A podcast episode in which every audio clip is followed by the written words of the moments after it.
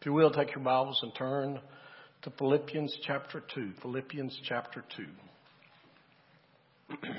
For those who've not been here in a while, is that we're preaching what you see up on the screen. It's our banner over here, the Jesus Church. Philippians chapter 2.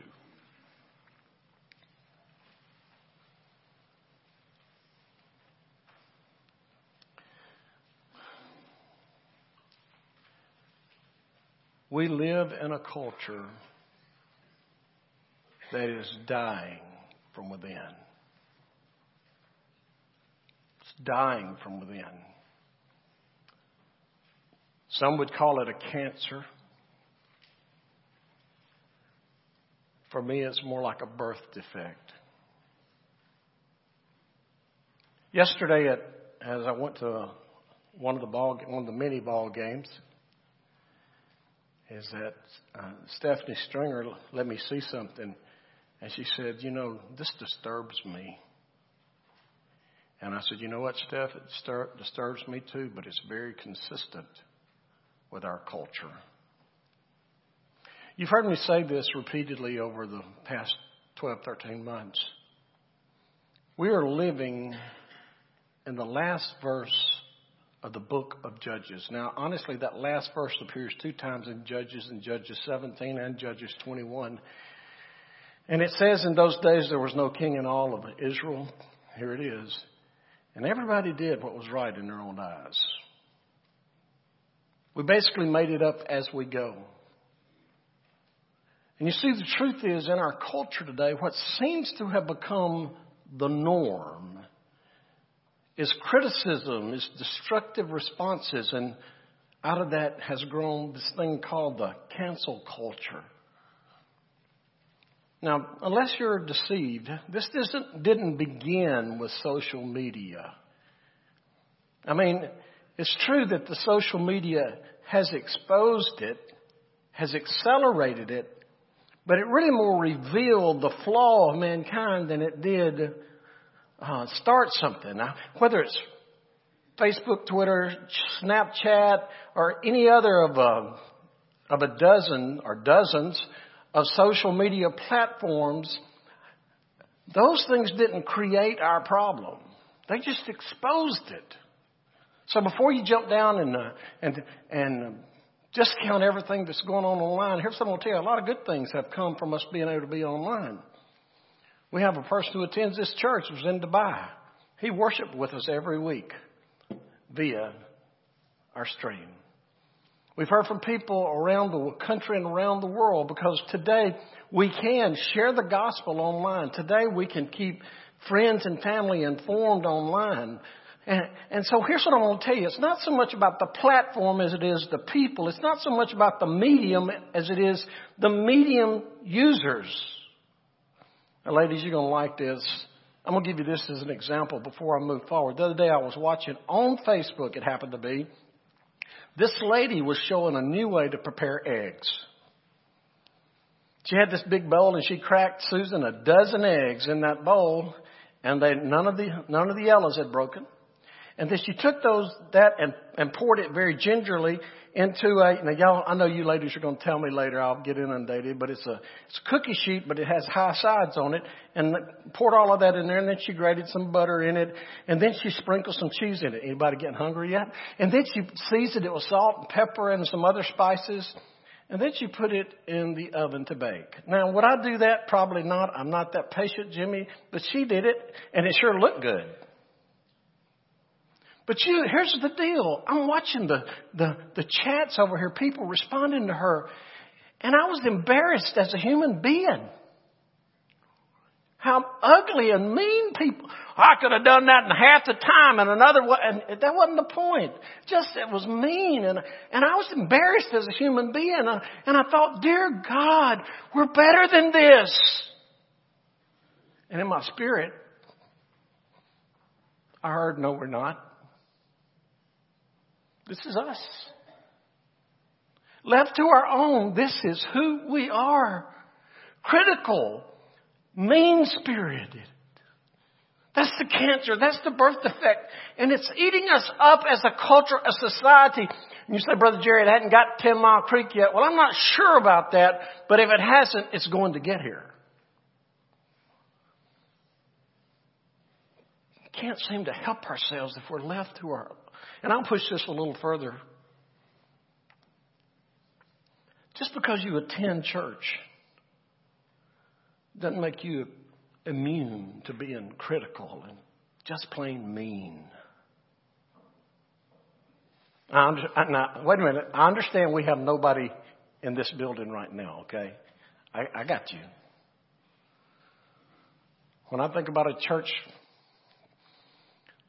church members being critical and mean, I'm reminded of stepping into one of the churches that I was serving as director of missions of. Admittedly, uncharacteristically, I got there a few minutes late. Wasn't a service, it was the, their big Sunday school.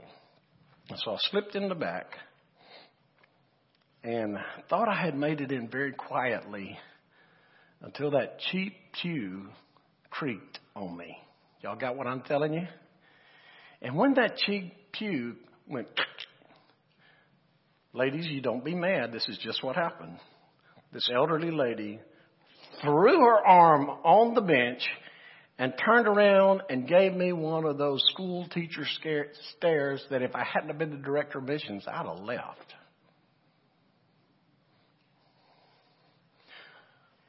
This is us.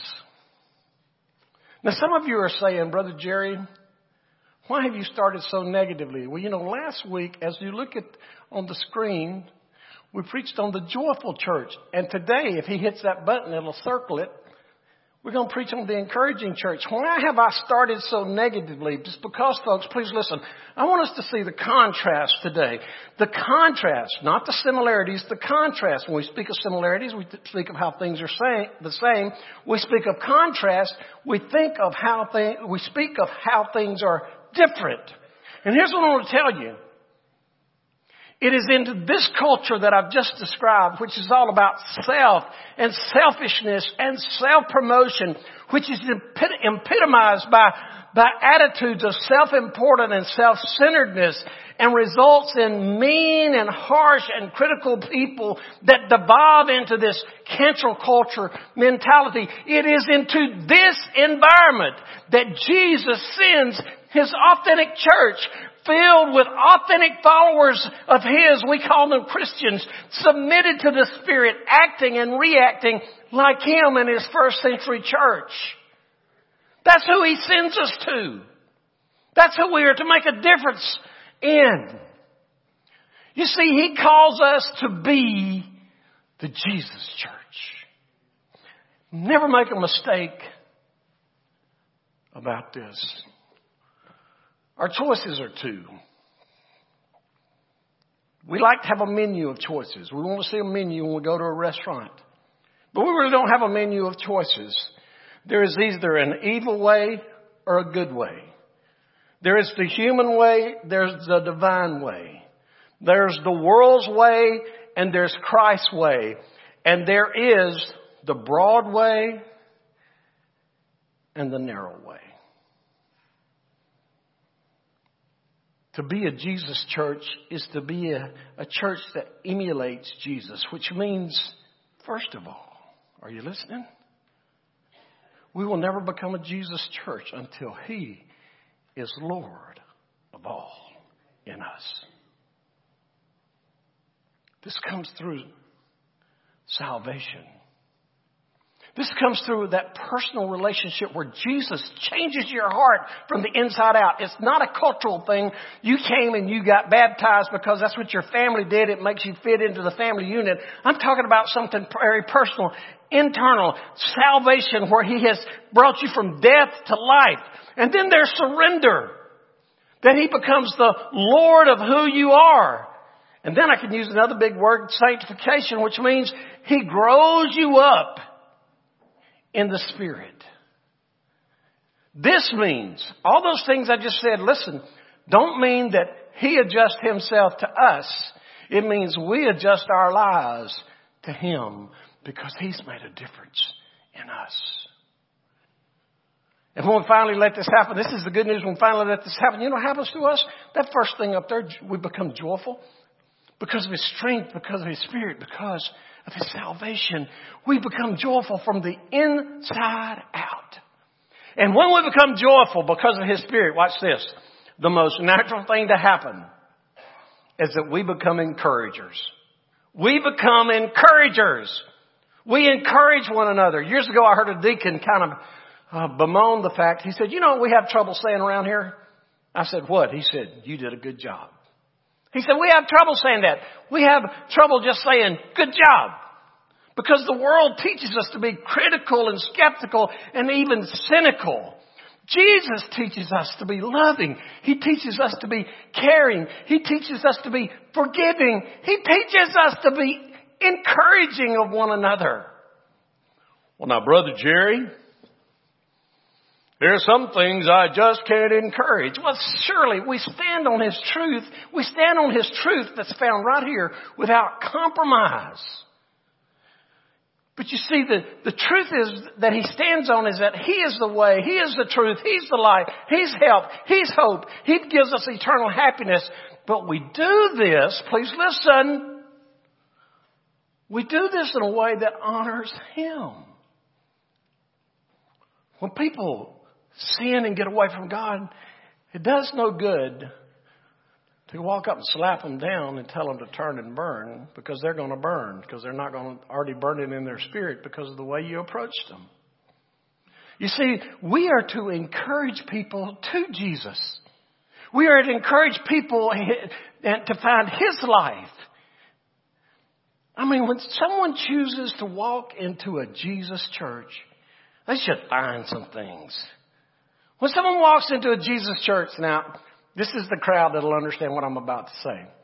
Although Brock and Megan brought Laney to sing this morning, so we got a lot younger folks here today. So y'all won't know, y'all won't know what I'm talking about. Walking into a Jesus church should be like the sons of the pioneers used to sing, cool, clear water. That was a big deal back then. You know why? Because everybody didn't have one running water. You get out on the range, you get out on the ranch, and you get parched and thirsty. Oh, just the taste of cool, cool, clear water. And that's what it should be when people walk into a Jesus church. When you walk into a Jesus church, it should be a breath of fresh air that refreshes you, that encourages you. It should be like, let me get, let me get home to you on here on Ten Mile Creek. It should be like mom telling you, I'm cooking your favorite dish and your mouth waters even before you get home because you know how it's going to hit you. That's a Jesus church. Now, you didn't think I was ever going to get to the text. I got that. But Philippians chapter 2. Before I read that text, I want to say this to you. Encouragement is big stuff in the Bible. All through the Bible. The truth is, is that in the Old Testament, Moses encouraged Joshua as Joshua was about to take on the mantle of leadership of those 102, 1.2 million Southern Baptists who were harder headed than a snake. He encouraged him. Hezekiah encouraged all the Levites to perform their job. In the New Testament, it's a common theme from Matthew to Revelation. Because everybody, are you listening to me? Everybody needs encouragement. Thank you. I'm going to say that again, Brent, because you're always on the forefront. Everybody needs encouragement. Y'all don't believe it, do you? I'm going to try it one more time. I primed the pump twice. Okay. Just to make it easy for you, and I don't, don't leave anybody in the cold. When I finish saying that, I'm expecting people to at least say amen, whether you agree with it or not. Everybody needs encouragement. Whew, I wish that was easier to pull out these days, but thank you. I'm encouraging you. Do you know when you say amen, you encourage a preacher? Did you know that? Amen. Thank you. I appreciate that. Gotcha. When we get to Philippians chapter 2, is that from the, from a human perspective, this is the weirdest place in the world to go into the Bible for encouragement. How can you find encouragement in Philippians? Because listen, when Paul wrote the letter to Philippi, He is down in prison. Now when I say down in prison, if I ever go to the Holy Land and they show me where he was in prison, I probably won't, they let, they, they now will let people down in on a rope into that little hole in the rock. I will probably not go down in because I will probably have an anxiety attack and die because of my claustrophobia. That's the type place he was in. And yet he wrote this book from prison and you read it and it's full of joy. It's full of encouragement. It's full of help. He was a great encourager. Let's stand together. We're going to read the first about five verses of Philippians chapter 2. Follow along. This is indeed God's holy word. Has, was inspired to Paul to write to this church at Philippi and he says, if then, now there's a condition, if then there is any encouragement in Christ, if any consolation or comfort of love, if any fellowship or participation with the Spirit, if any affection and mercy, make my joy complete by thinking the same way, having the same love, united in spirit, intent on one purpose. Do nothing out of selfish ambition or conceit, but in humility consider others as more important than yourself. Everyone should look out not only for his own interest, but also for the interest of others. Adopt the same attitude as that of Christ Jesus. Heavenly Father, I pray for the next few moments. I pray that you'll look deep into our hearts. And I pray that if we have lulled ourselves, allowed ourselves to lull into this spirit of discouraging and critical, I pray that today that you will renew our spirit to become the encouragers that you want us to be so we can be known as an encouraging fellowship. In Jesus' name I pray. Amen. Thank you. You may be seated. As you know, last week I left here after the 1030 service and we went to Mobile and we buried Brother James. Thanks for your prayers, concerns, your cards and what have you. But I'm going to just tell you this. In that service, I heard a, I heard a word more than I heard anything else, and that's the word encouragement. That he was a great encourager. And then we pick up this scripture. If there, if then, condition, if then there is any encouragement in Christ. What a great way to start. What a great way to start a message on encouraging. I mean, I mean, the encouragement comes from Jesus himself. Have you ever thought about how Jesus encouraged us? He always encouraged us toward the Father. He encouraged us to be born again. He encouraged us to be spirit filled. He encouraged us to care for one another. He encouraged us to follow Him. He encouraged us to see the fields that they were white unto harvest. And He encouraged us to become like Him. He was an encourager. Would people say you were an encourager? By your life, by your words, by your deeds, by your action? You see, to encourage is to inspire with confidence or courage, to, to stimulate, stimulate people to keep going, that you can get there and to, to even promote people. You know, the, the truth is, it occurs to me that as I read this text, and I've read it a lot over the past four or five weeks, there are five truths, five things that you have to have. You see the five up here, there's a replica in your bulletin. But now before you panic, we're going to cover three of them today, one, two, and five. Three and four comes up in a later message in a couple of weeks, okay? If we're going to be encourage, encouragers, the first thing is that we have to have the right affection. Right affection. Now I'm just going to pause to say that if in a modern day America, if a church really becomes known as being an, encouraging church, a church that encourages you, you know what's going to happen? We talked last week about the appeal. People are going to want to know what's going on because it's so abnormal and, un- and unnatural.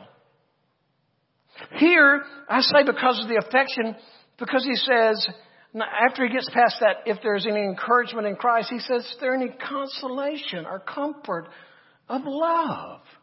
Affection. Now, I do understand Baptist. Uh, those who are visiting with us, I'm Baptist born, Baptist bred. One day when I die, I'll be Baptist dead. Okay? So I'm a Baptist from the top of my head to the bottom of my feet. But here's here's what I'm going to tell you. Baptists are not known for this thing of affection because affection is too close to emotion. And emotion is too easy to get out of control. And because we have to keep our emotion under control. And it's okay to be emotional. It's okay to be affectionate about our hobbies, about our jobs, about our sports, about our, our friends, about other things. But when it comes to faith, you keep it under control. Hello? One time not long ago, Deborah and I were just talking. We're having, we have these discussions and I go, you know, perhaps I should have been a Pentecostal. You like you laugh, but here's what I'm going to tell you: you take our doctrine and their fire, and we could change the world in a day. So here's my question: If the only thing that's lacking is the fire, how come we can't strike a match? You see, the affection is where it happens. We put our affections other places. I do not have to ask you about your grandkids. Hello? I don't even have to ask you about your kids. Now, I understand grandkids are a bigger thing because grandkids is God's reward for not killing your kids. I'm just kidding. I'm just kidding. But I don't have to ask you about that. Nobody else does either. Philip Price said at James Messer's funeral last week, now James and Toby have seven grandkids and Philip got up and he goes, you know, I, I, I'm reading here his family card that he has seven grandkids, but I thought he had 40 grandkids because that's all I ever heard about. You know, the truth is, if we talked as much about Jesus as we did our grandkids, if we got as much emotionally attached to Jesus as we do our families, we could change this world in a while because we were encouraging them because of our affections. Brothers and sisters, your affection is what you hold dear. It's what, and it is what you encourage people to. I could, I could really have a field day on this. I keep telling people who are Alabama fans, we can give you some medicine and fix you. But you know what I figured out, Eric? The only medicine that'll fix an Alabama fan is strychnine or rat poison or something. Because they're there for life. Got what I'm telling you? But here's, here's what I want to say to you is that you encourage people to, don't you want to don't you want to become an Alabama fan? Don't you want to become an Ole Miss fan, a Mississippi State fan, a Tennessee, well, maybe not Tennessee. Don't you want to become a, don't you want to become a fan of somebody? I mean, we use that, that's our affection. But do we really encourage people toward Jesus? I have a personal sad story. When I was in high school, we were at youth camp. We had a great bonfire. I look back now. I remember what I was experiencing and feeling at that bonfire. I really think now when I look back, hindsight's 2020, maybe God was dealing with me about an authentic, an authentic salvation experience. I'd already been baptized. And that didn't come to many years later. But as we came from that campfire, I really did not know what to do. I didn't know how to act. I didn't know what to say. I didn't know what was next. And so I asked one of our, something of our, one of our men who was there, let this burn in your heart. Said, to him, What should we do now? This is what he said to me. Just don't go overboard.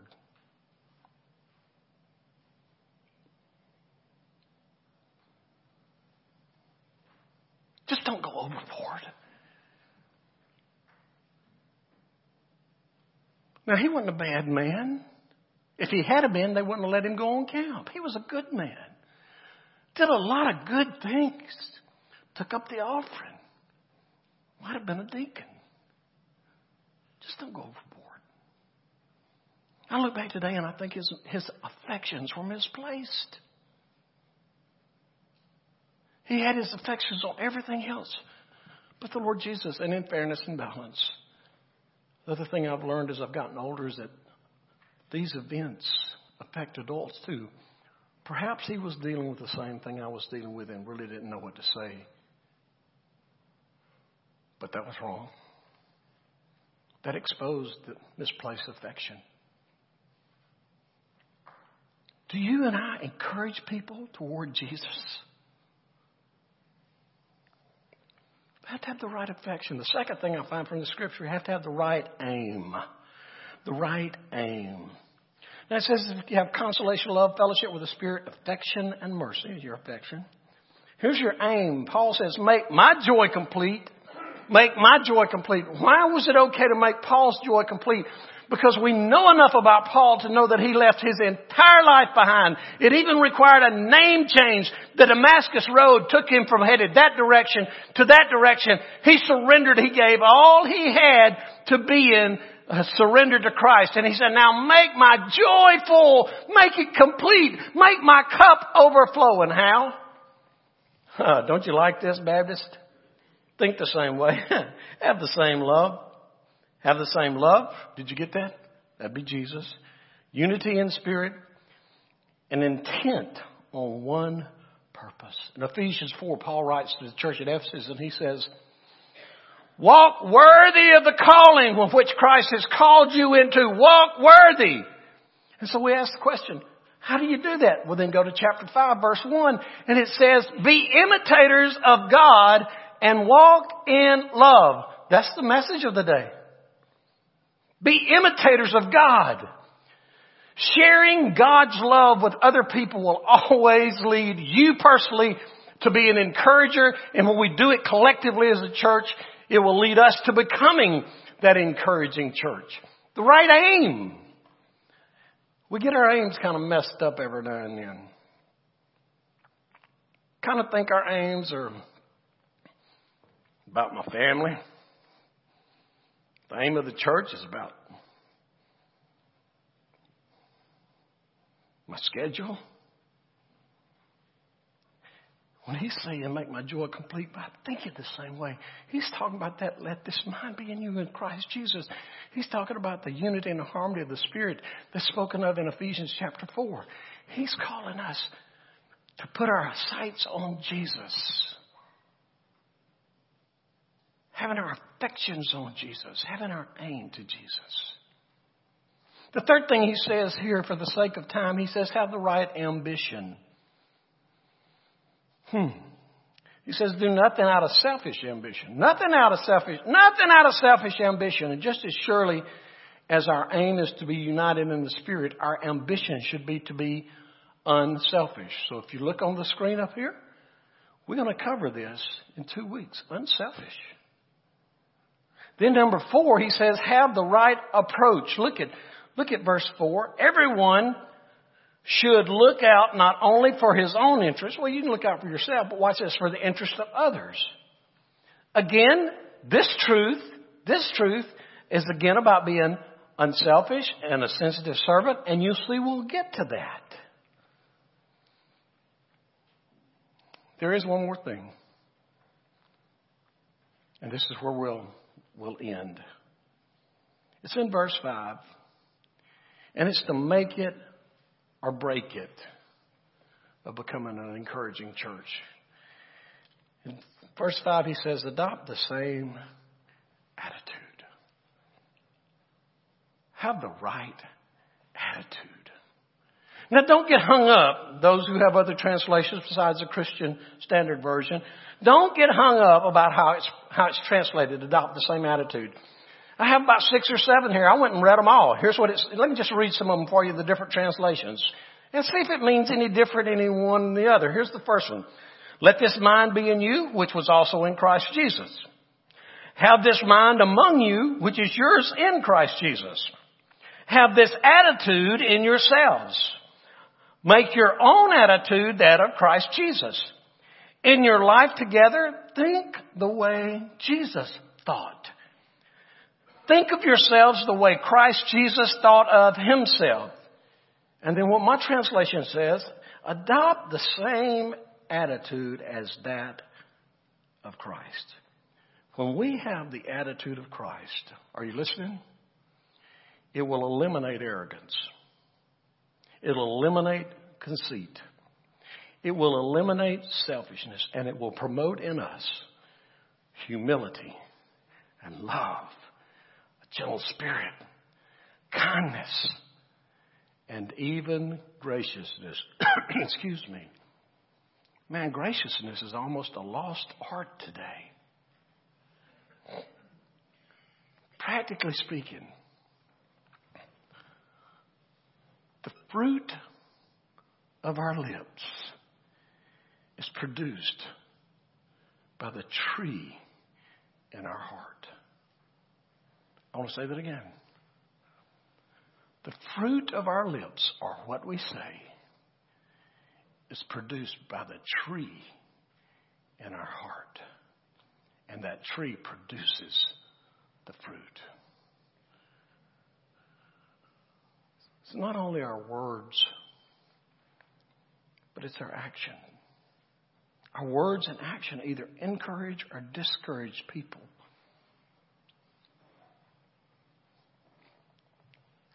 Have you ever met that person? Or have you ever been that person that was negative about everything? I mean, you walk into their, you walk into their presence and you know, man, something good could be happening, but they can throw water on that fire. And, and in fact, they're probably the chairman of the cold water committee. The truth is, when we possess the, the attitude of Christ, it is because we are filled with the Holy Spirit of God.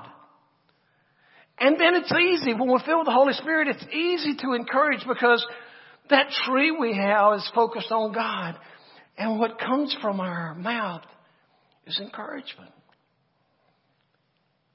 I read this statement this week. I love it. Encouragement's kind of like a peanut butter sandwich. The more you spread it around, the better it sticks together. That's encouragement. As I walk around and I meet people, I see faces. I stand up here. I see faces. Because I've done this so long, I can just about tell you about what's going on in their world by their face. You know, Bill Gaither wrote years ago, if you're happy, notify your face. You see, whether it's a bright face, a dim face, a happy face, a sad face, a discouraged face, a hurting face. Whatever is shown in our face is a reflection of our heart. And it really controls whether we can encourage or not because it comes back to attitude. I end with this story. I read it this week. two, two oncologists, cancer doctors, were sitting and eating, and a man was sitting there and overheard the conversation. And one of them complained kind of bitterly. He said, You know, Bob, I just don't understand. We use the same drugs, the same dosage, the same schedule, the same protocol, the same criteria, yet I only get like a 22% response and you get a 74% response. And that's unheard of for metastatic cancer. How in the world do you do it? And Bob said, Well, now medical people, I will mis- mispronounce these. Well, we we both use etoposide, we use platinum, we use Oncovin and hydroxyurea. He said, You call yours EPOCH, E P O H. He said, I arrange mine a different way and I make it H O P E. And I tell these people, as dismal as the statistics are, there is still a chance. There is hope. Brothers and sisters, we have more than a chance. We have an opportunity. An opportunity to, an opportunity to encourage people toward Jesus. Jesus. Jesus. Will you join me? If you've never trusted Jesus, that's the starting point.